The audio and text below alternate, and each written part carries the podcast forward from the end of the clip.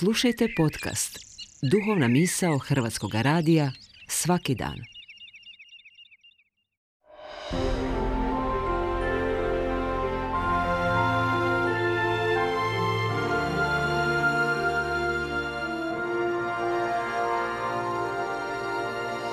Duhovna misao. Urednica je Blaženka Jančić.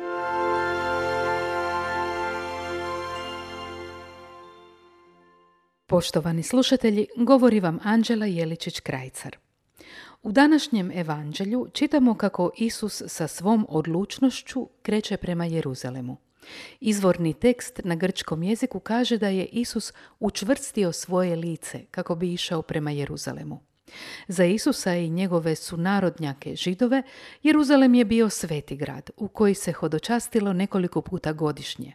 Za Rimljane, prije 2000 godina, Jeruzalem je bio izvor problema, mjesto s kojeg su kretale pobune i nemiri. Možemo se pitati zašto je Isus nakon navještaja u idiličnoj Galileji odlučio ići u Jeruzalem. Što je htio otkriti o sebi, o Božjoj poruci za čovjeka. Isusova čvrsta odluka da ode na to sveto mjesto povezana je sa srcem njegova poslanja. On koji je otkrio da Bog nije prezreo čovještvo, već se utjelovio u ljudskoj krhkosti, na tragu starozavjetnih proroka maknuo je fokus poimanja svetog s prostora i kamena na ljudsko srce i duh.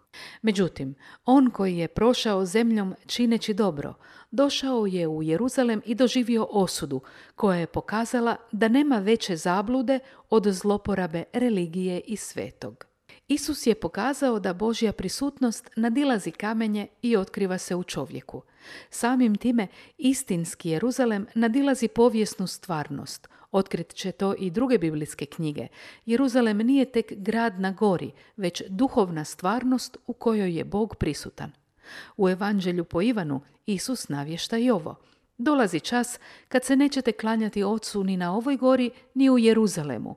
Bog je duh i koji se njemu klanjaju, u duhu i istini treba da se klanjaju. Istinski Jeruzalem je dakle duhovna stvarnost.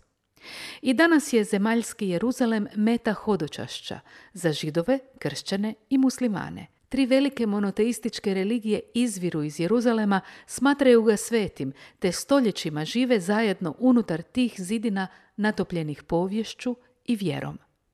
Istovremeno, i danas je Jeruzalem simbol sukoba i nemira koji kreću od temeljne zablude, a to je da se sveto može posjedovati, da se može imati apsolutni autoritet nad onim što je sveto. No sveto po sebi nadilazi sve ljudske kategorije, a ponajviše posjedovanje. Ako je nešto doista sveto, onda pripada Bogu, a Boga se ne može posjedovati, već se od njega može samo primati i to primljeno dijeliti s drugima. Osuda Isusa, čovjeka koji je zemljom prošao čineći dobro, krenula je upravo od ljudi, od pojedinaca, koji su se zabunili u poimanju svetog. Pomislili su da su oni branitelji Božjeg, da je to njihova svojina i da zato imaju privilegiju odlučivati o tuđem životu. U konačnici, polazeći od iluzije vlastite veličine, nisu prepoznali Boga koji je pred njima stajao u liku dobrog čovjeka.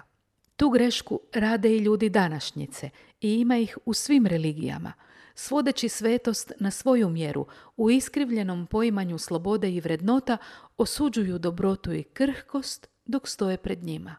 Istovremeno, Isus i danas hodi prema Jeruzalemu i uči nas razlici između klanjanja kamenu i klanjanja u duhu i istini, koja zna prepoznati Boga u liku potrebitog i marginaliziranog čovjeka.